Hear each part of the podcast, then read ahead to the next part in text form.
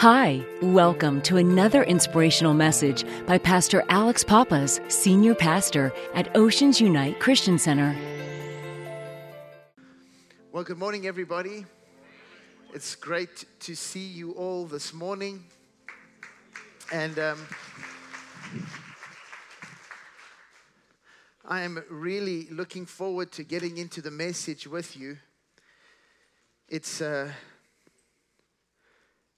it's this morning when we got up, it was a weird time.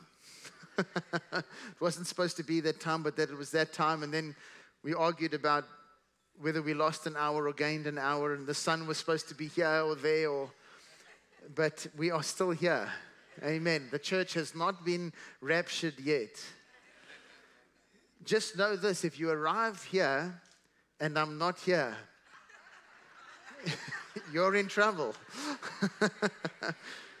First, make sure I'm not on leave. All right, if it's me and Pastor William, we're definitely going. The rest, I'm, you know, I'm not so sure. okay.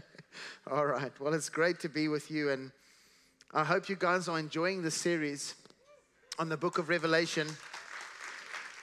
I have to tell you that I am enjoying it so much, and just doing the research and just discovering more things. God's word is so rich and so powerful and so life changing. I remember when I made a decision to do the series, I thought I would try and do two churches a week and sort of try and rush through it, but I'm really not going to do that. In fact, the first time I taught out of the book of Revelation, I did all the churches in one week. So I don't know how I did that, but. but here we are, and we're about to dive into the second church. Last week we looked at the church at Ephesus, for those of you that don't know, the churches in Asia Minor were the seven churches that Jesus uh, gave the message to John about. And they were actually, it's Asia, Asia Minor back then, but now it's actually Turkey. It's where Turkey is right now. So that's the area we're looking at.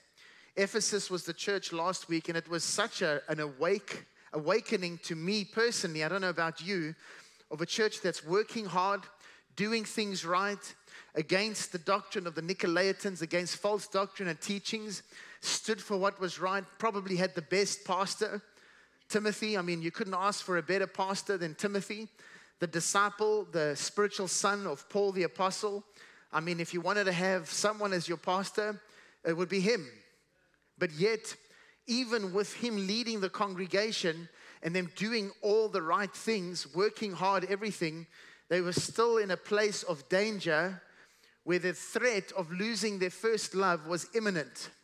But Jesus gave them a message, and from what we study in the, in the, in the books, the history books, it would seem as though the church made a turnaround after the letter was sent out. What happened later, many things happened. We'll talk a little bit about that today. But today we're going to dive into the second church, which is the church at Smyrna. Now, if you have a Bible, you'll see that more than likely at the topic or the heading of this church is what they call the persecuted church. And Smyrna was probably the most persecuted church that Jesus addresses. So we know there were more churches, but at that time, this church was addressed. And out of the seven churches we'll cover, this one was the one that was persecuted the most. This letter, guys, it's intense. This is an intense letter.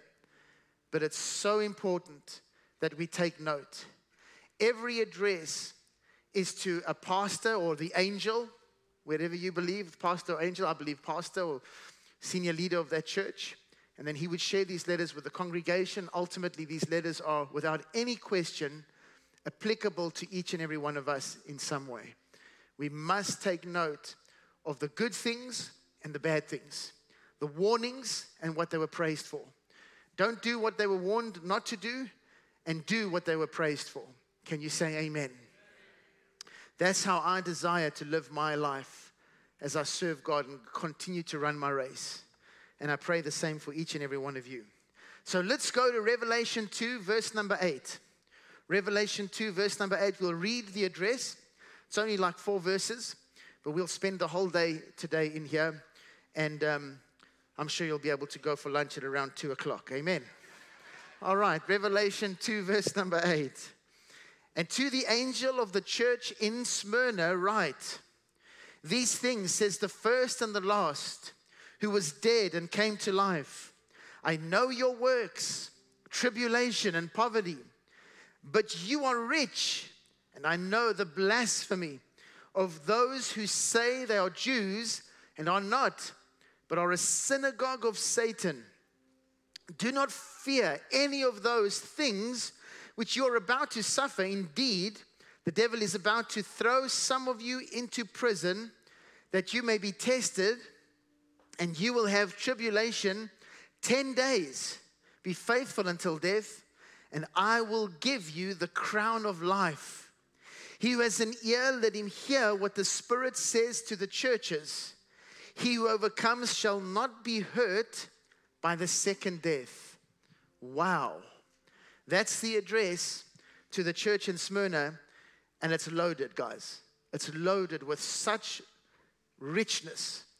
If you had to look at the way that John writes, for me, he's probably the most interesting writer in the New Testament because one of the things I love about John is that John is the disciple who loved Jesus.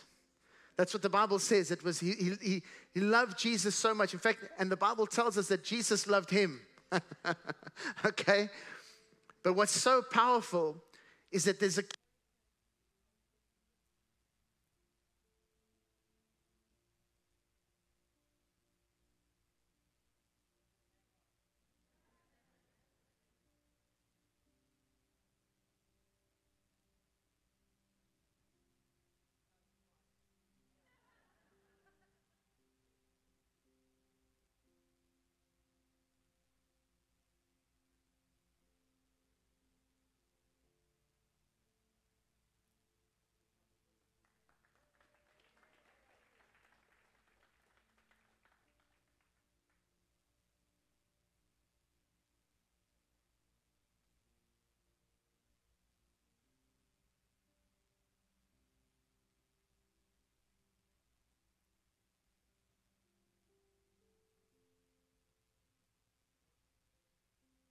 Can you hear me now? There we go. All right. Sorry about that. I do apologize, but I'd rather just have it all ready to go. There's no hurry. Right? this is the second service. Come on, you guys had more sleep than the first service, had to get up earlier to be at church, but you you got to sleep late, you got a second cup of coffee, there's no rush. So I'm gonna take my time. Amen. All right.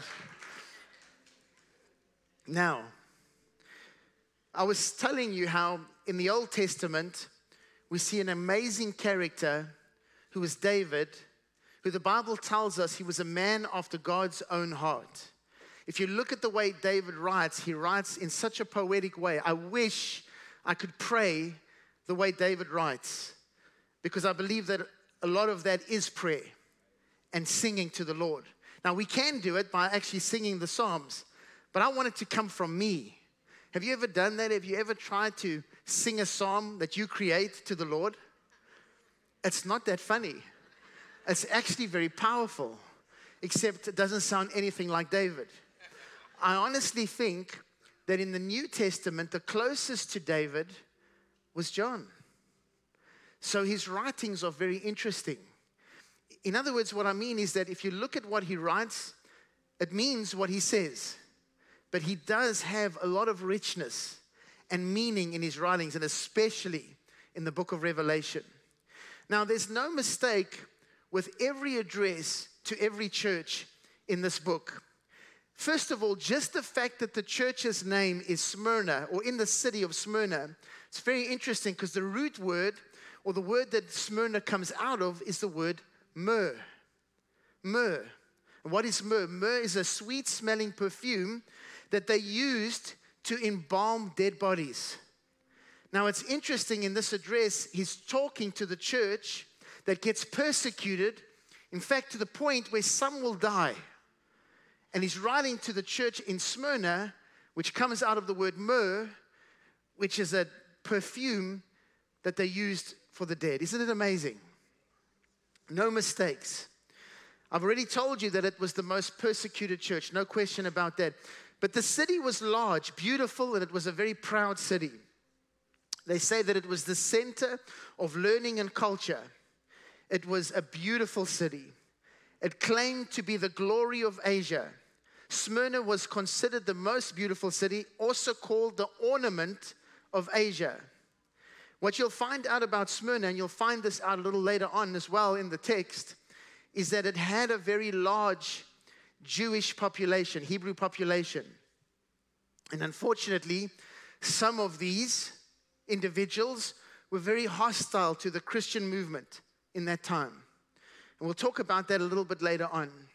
It was a city that had idol worship. There were certain temples and things built. But as time progressed, the church in Smyrna had one focus. And you'll find out if you study biblical history or church history that worship of the Roman emperor became extremely popular. And in fact, in the city of Smyrna, this became the most popular form of worship. They were worshiping the emperor, became very, very big at that time. And so, what would happen was you would have to, at least once a year, appear before the Godhead of Caesar, and you would have to burn a pinch of incense at that altar. You would have to burn it. And once you did that, you swore that He was your God and He was your only God, that you were given a certificate. And that certificate was given to you so that you could go into the city and operate as normal. This is interesting. Think about the time that we're living in. Unfortunately, or fortunately, the Christians wouldn't do it. And so, because they didn't do it, did not have the certificate, they suffered great persecution. Great persecution. So, let's take a look at it. Let's go to Revelation 2. We'll start in verse number 8. Can you believe we haven't even started reading the text yet? And to the angel of the church in Smyrna, write, These things says the first and the last who was dead and came to life. And believe it or not, just in that verse, there's a lot. First of all, we know the address to the angel or pastor at Smyrna. You can go listen to part one and learn all about that. These things says the first and the last. This is so powerful because if you look at the book of Isaiah, several times the Lord is referred to as the first and the last. I read to you earlier, I think in, in, in, Revelation 1, you'll see where he refers to himself as the Alpha and Omega, the first and the last. He is the beginning and the end. And in fact, he will use this terminology several times.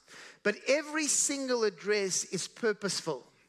He's the first and the last. He was there in the beginning, before every false idol, before every false God, He was there. And in the end, no matter what you go through, no matter what happens, He is still gonna be there. He's the first and He's the last.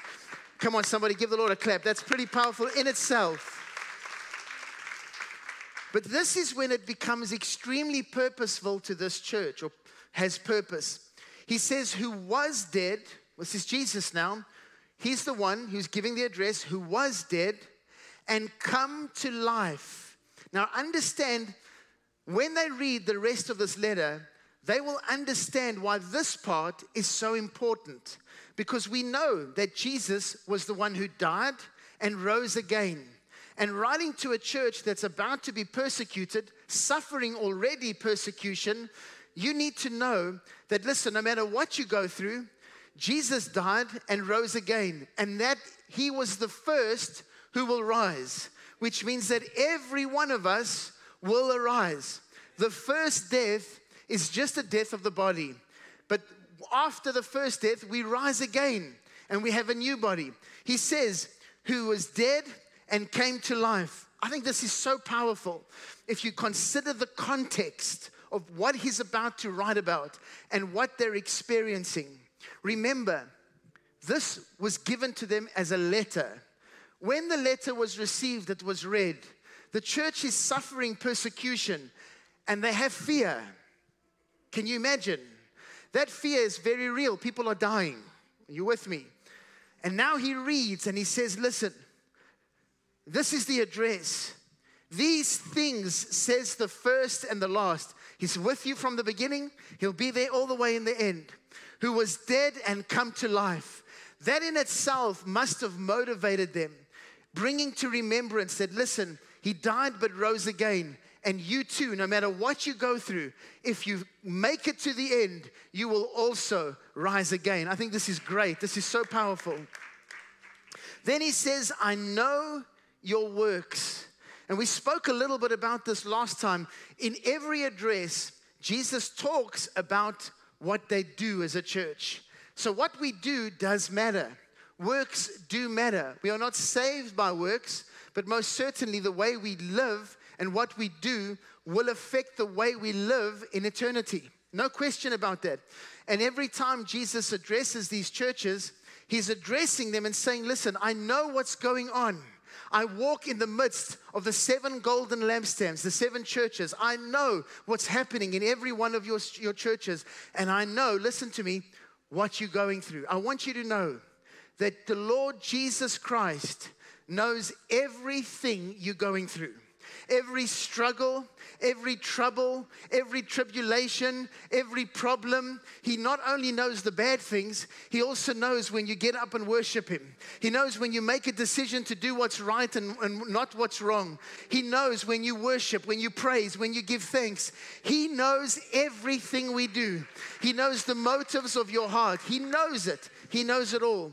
Amen. So he says, I know your works. And now it's about to get really intense. He says, tribulation and poverty, but you are rich.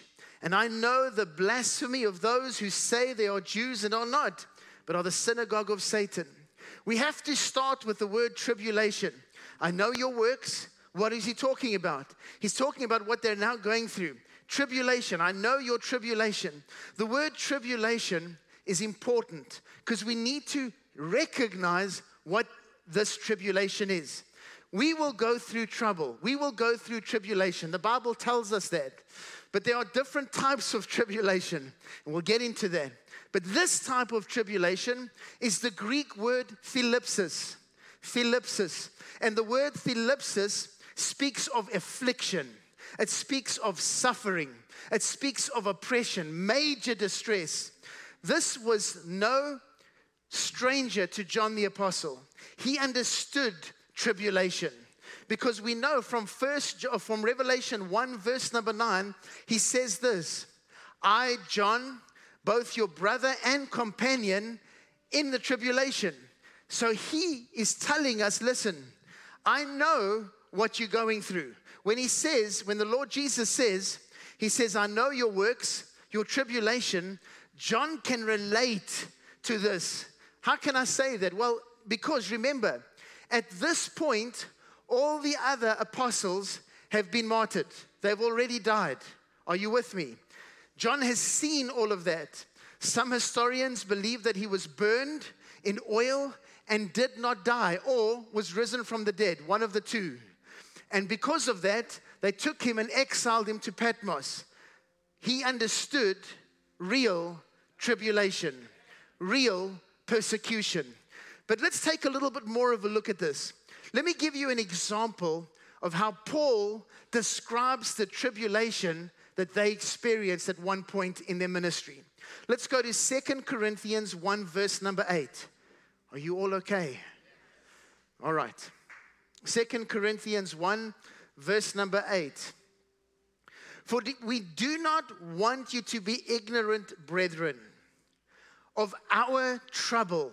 That's the same word, thlipsis, our tribulation, which came to us in Asia, that we were burdened beyond measure and above strength, so that we despaired even to life. Do you see the intensity? Yes, we had the sentence of death in ourselves that we should not trust in ourselves, watch this, but in God who raises the dead. He's saying, listen, we trusted in God. We were going through tribulation. But listen, no matter what happens, whether a miracle happens or doesn't happen, I rely on the one who raises the dead, fully knowing that if Jesus rose, no matter what happens to them, they will rise too. Amen. Very, very powerful. Then he says, Who delivered us from so great a death and does deliver us, deliver us, in whom we trust that we will still, that he will still deliver us. A great picture of what real, real tribulation looks like. Let's go back to Revelation 1, verse number 9. So he knows their works, their tribulation, and poverty. The word poverty is the word potochea, potochea, and it means it's, it's not like poor. It doesn't mean that I'm like struggling from paycheck check to paycheck. I'm not really making ends meet. I'm suffering along. I'm poor. That's not what it means. What it means is destruction. What it des- destitution really. What it means is total poverty. You see, you must understand that because they did not worship the emperor God, they were persecuted so intensely that they were fired from their jobs, their goods were plundered. They were literally under economic persecution. Perhaps they couldn't even buy. We don't know the extent, but what we do know from the historians is most certainly they couldn't get work. People would not hire them because they were Christian. Are you going to continue to run your race, guys? That's persecution. That's what real persecution looks like. And they stood strong. But Jesus makes a statement he says this He says, I know your works, tribulation and poverty, but you are rich. So he's giving them hope. In other words, because of your suffering, because of what you're going through, and the situation is so desperate, you're destitute basically. I want you to know that actually you are rich. Doesn't sound real, but the word rich there's a powerful word. It's plusios, and it means excessive riches. It means opulence. So it's an absolute opposite of what you're seeing when it comes to destitute. Are you with me? Because you must understand that these that will continue to run their race, regardless of this oppression and persecution, God is going to bless their socks off. God is going to bless them above and beyond what any of us could ever imagine in the place where it really, really counts.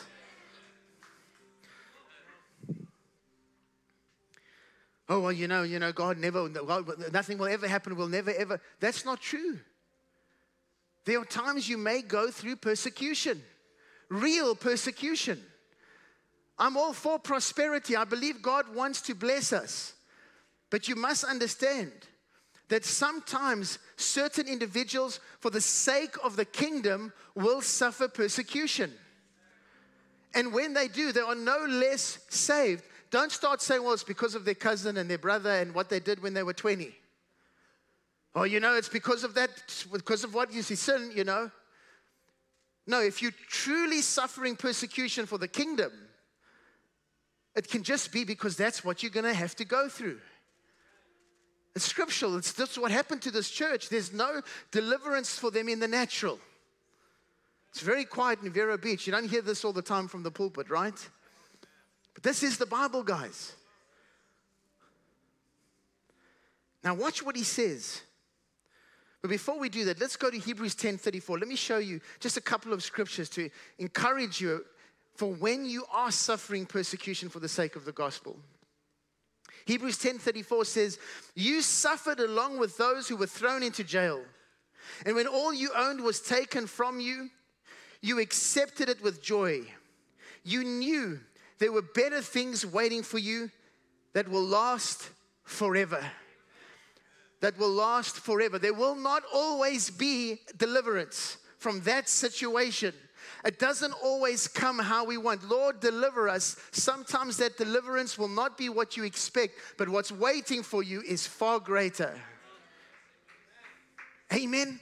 This is not to discourage you, this is to encourage you.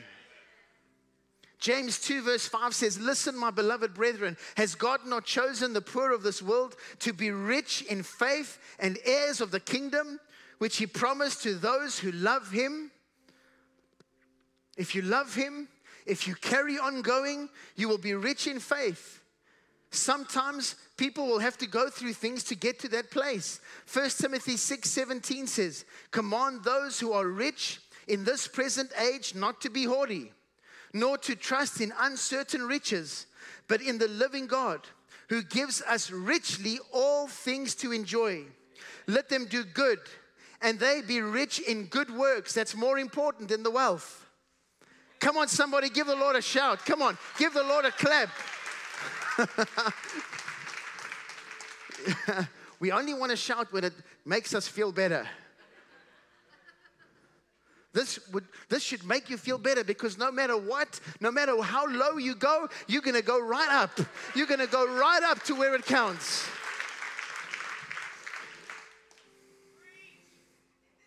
now I want to show you real quick. In Revelation 3:17, the address is the opposite. Watch this. He's addressing the church at Laodicea, and I can't wait to get there because it's the last church. It's, it's very interesting. Because you say, I am rich, have become wealthy, and have need of nothing. He's not addressing the city, guys, he's addressing the church, Christians. And do not know that you are wretched, miserable, poor, blind, and naked. In other words, what's basically happened is that they've relied on their wealth to be their security. There's nothing wrong with wealth. There's nothing wrong with being financially blessed as long as that money doesn't own you. Are you with me? So, persecution is a part of what the church will go through. Now, watch. Not every form of persecution is because of the kingdom. Sometimes we are persecuted because of things that we do. In other words, sometimes we've just been dumb. Is that all right? Let's go to 1 Peter 4, verse 12. Take a look at this. Pastor Alex said dumb from the stage. I'll say it again. when I do something dumb, it's dumb. Is that okay? All right. 1 Peter 4, verse 12. Beloved, do not think it strange concerning fiery trials, which is to try you, as though some strange thing happened to you. But rejoice to the extent that you partake of Christ's suffering, that when his glory is revealed, you may also be glad with exceeding joy. If you are reproached for the name of Christ, let's read that again. If you are reproached for the name of Christ, blessed are you, for the Spirit of glory and of God rest upon you. On their part, he is blasphemed, but on your part, he is glorified. But let none of your suffering in other words if it says but none of you let none of your suffering that means that there are times that you will suffer for other reasons so let none of your sufferings be because or as a murderer a thief an evildoer. Let me come down there for this part i don't want to stay up there for this. I think i need to come down here and look you in the eye. Amen. Wow, that's a heavy category right there. And then he gets to the last part. Or as a busybody in other people's matters. Wow. Now take a look that in the company in which that statement is made. It's in the company of a murderer, a thief, and an evildoer. Well, you might say, well, you know, I'm never going to murder anyone. That's right. But the Bible does, concern, con, con, does compare murder and anger. So let me ask you a question. If your anger gets out of control, does anything good come from it? Or will you suffer persecution? But that persecution was not brought on by anybody else except that you couldn't control yourself. And even if it was somebody else, control yourself. Most certainly not to that extent. Is that okay? A thief that speaks for itself. If you're going to steal, you're going to suffer persecution. It's just what's going to happen. Whether you get caught or whether you don't, you're going to suffer persecution. An evildoer, we could spend all day right there. What does that mean? Someone who is doing evil.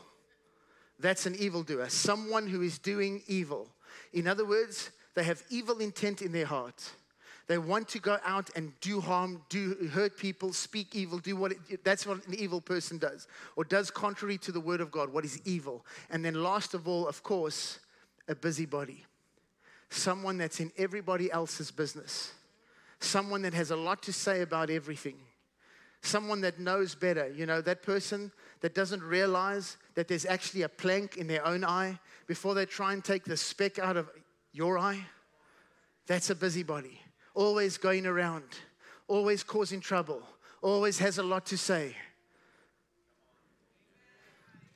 Listen, I always give the guys a hard time and say, listen, you shouldn't be so much in your men's groups, but ladies, when you all get together, woo,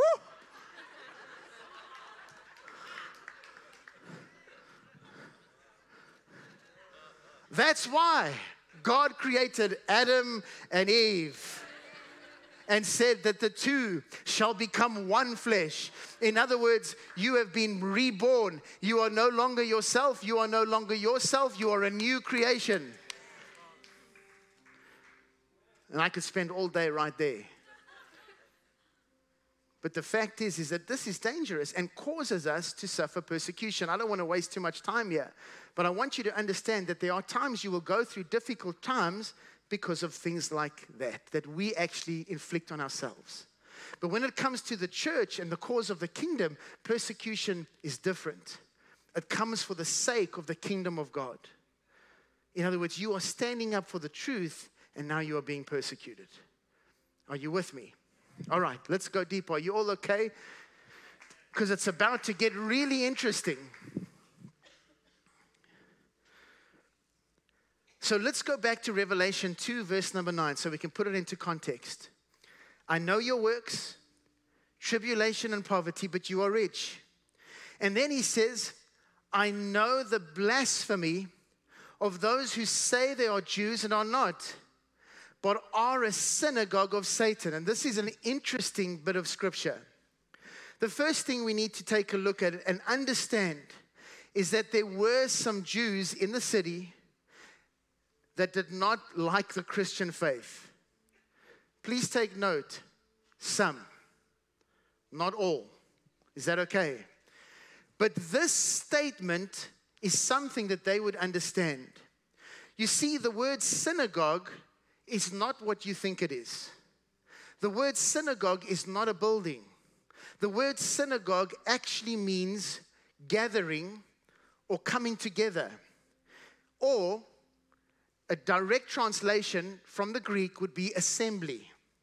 It's an assembly. Now, the second part of the word, I'm going to get to in a moment, but I want you to see something. The Jews understood this terminology because they did not want to be called the assembly of Satan. But here he calls them the assembly of Satan. In the book of Numbers, chapter number 20, verse number 4, look at how they were addressed. Why have you brought up the assembly, the synagogue of the Lord into the wilderness? Let's go to Numbers 16, verse number 3. They gathered together against Moses and Aaron and said to them, You take too much upon yourselves, for all the congregation is holy, every one of them, and the Lord is among them. Why do you exalt yourself above the assembly of the Lord, the synagogue of the Lord? So they understood what he was saying. Now, the greatest insult would obviously be to be, would be, to be called Satan. So the assembly of the, the assembly of the Lord is what they would want to be referred to, but here they are referred to as the assembly of Satan. The word Satan in the Greek means slanderer. The word Satan means adversary. That's actually the true, true definition. And also means accuser. They were the gathering assembly and they were accusing the Christians. That's what they were doing. That's what he means by synagogue of Satan. They were the synagogue of Satan. They were the assembly, an assembly of accusers coming against these Christians. Now, you must understand something that in Acts 14, verse number 2, it says, But the unbelieving, in other words, these Jews that were not Christian, stirred up the Gentiles and poisoned their minds against the brethren. There were groups of Jewish believers at the time. I want to say this again groups of Jewish believers that were very strong in their, in their, in their beliefs and very against the Christian church and persecuted them. In other words, they were the accuser. What would they do? They would go to the authorities, tell on them, say that they were not bowing the knee, and guess what would happen to those Christians? But don't get mad at the Christians because many years later, Christianity was made the only religion. And what began to happen was that people were persecuted if they did not accept Christianity, and included in that were the Jews. In fact, the Jews were raped, murdered, killed, all kinds of horrible things would happen to them. And this goes all the way to the time of Hitler, where they were persecuted and murdered. And everyone that is like that, whether Jew or Christian, is of the synagogue of Satan, the assembly of the accuser. Come on, somebody. Amen. None of it is right, none of it is good. Because you must remember, there are always going to be groups of bad Christians. Let me say that again on this side of the room. there will always be groups of bad Christians, those of the synagogue of Satan. And there will always be Jews and others, other religions that are evil, but they're not all evil. I'm going to go as far as to say this. Don't get mad at me. But don't think that every Muslim is so bad. Yes, they are misled, but I know some great Muslims who don't want to kill Christians at all. Don't send me an email now. Jesus, listen to me, loves them as well. Not what they do, not what they believe, but loves them as well. All right, so none of it is good. Now, let's continue.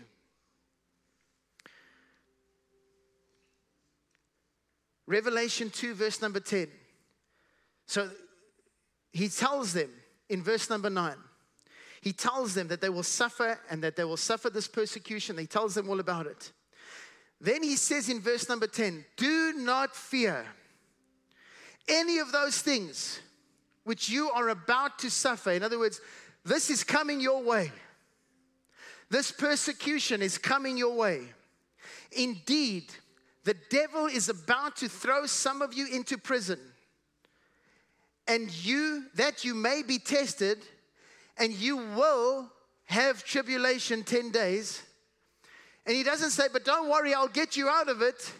He says, be faithful until death. Wow. Be faithful until death.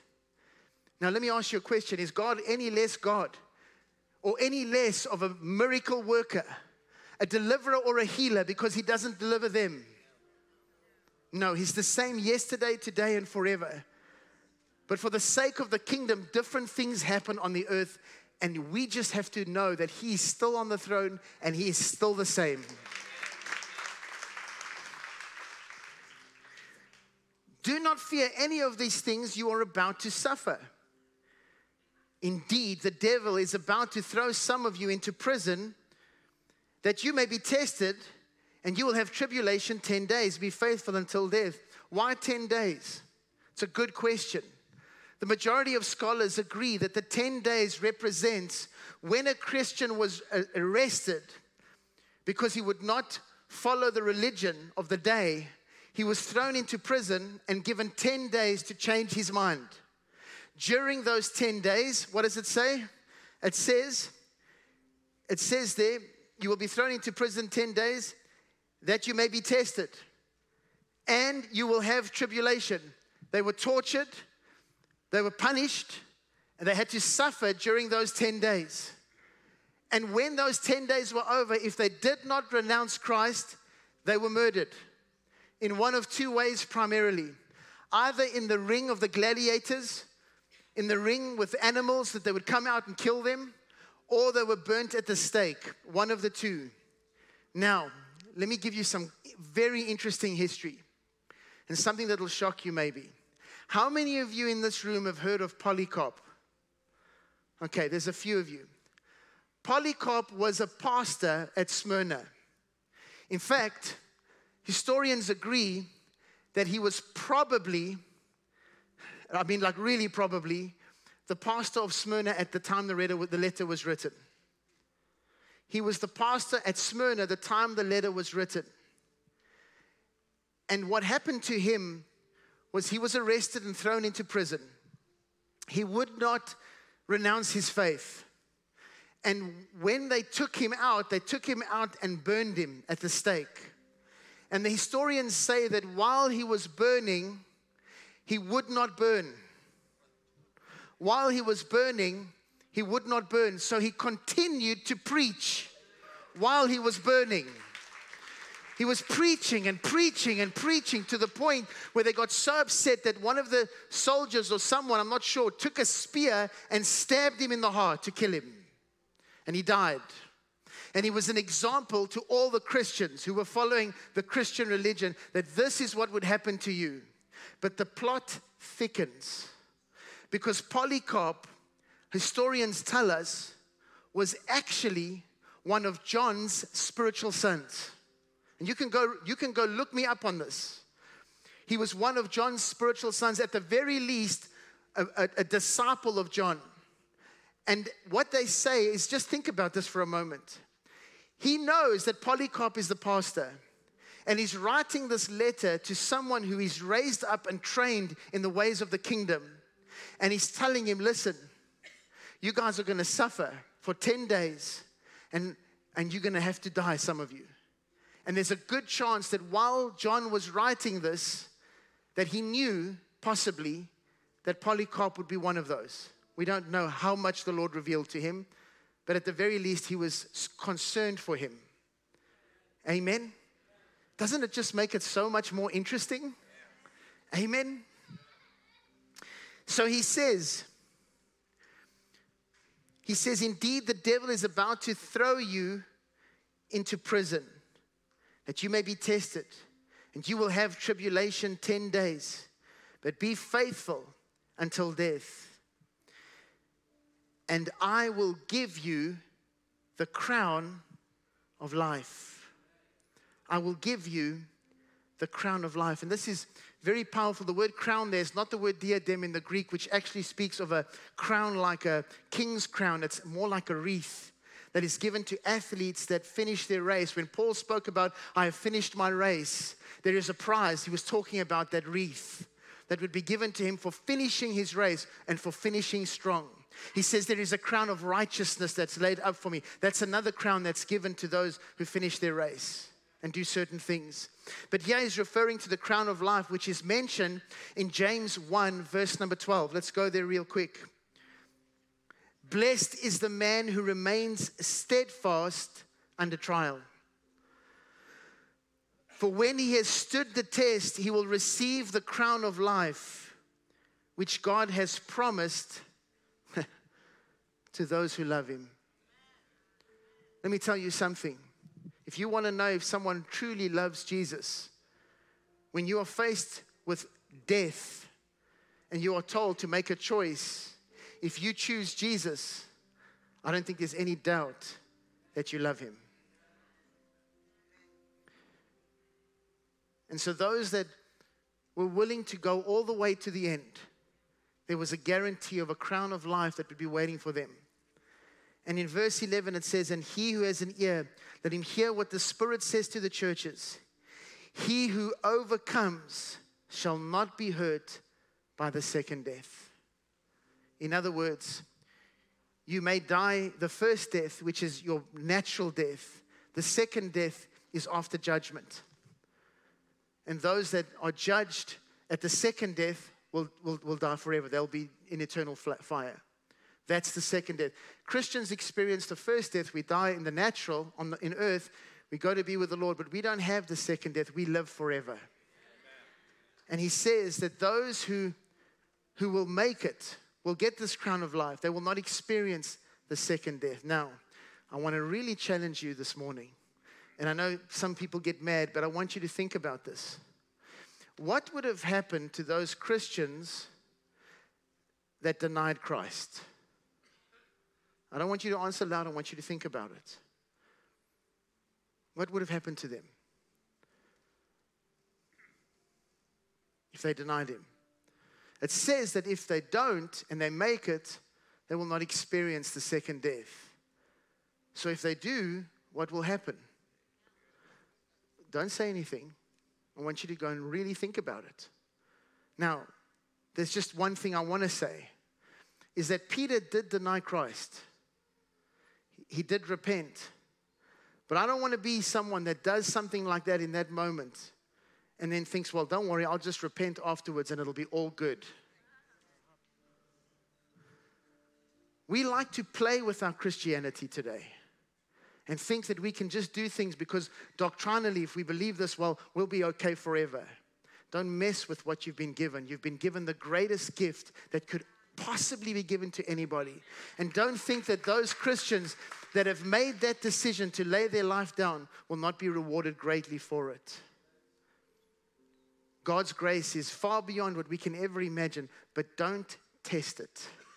Don't play with it for the sake of what you believe theologically to be correct. The price that was paid for you was so great, it was blood.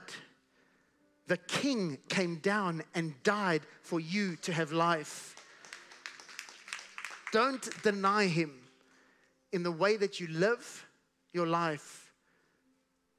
And that goes for every day. That doesn't speak of death. I'm talking about how you live. Don't deny him in how you live. There is a cost for it.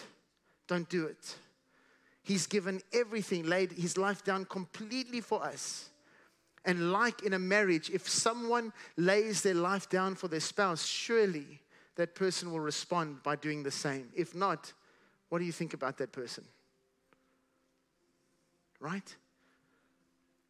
We see a persecuted church, a church that really goes through a difficult time. But in the end, the reward is so great. You know, I was sharing last night with the church that came to church, the good ones.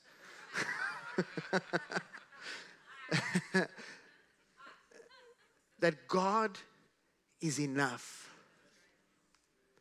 And ultimately, what it comes down to is we see David write he says, I will love you, Lord. I will love you. In this story, we see individuals that really do, to the point of absolute death, they really do love Him. Now, you may never have to face that, and I hope that you don't. I don't want that for anybody. I would much rather not have to go through that. But if you do, will you stand in that day? Will you truly stand? That's the day you'll be tested beyond measure to see whether you really are a Christian. But the truth is, guys, you are tested every day. Every day.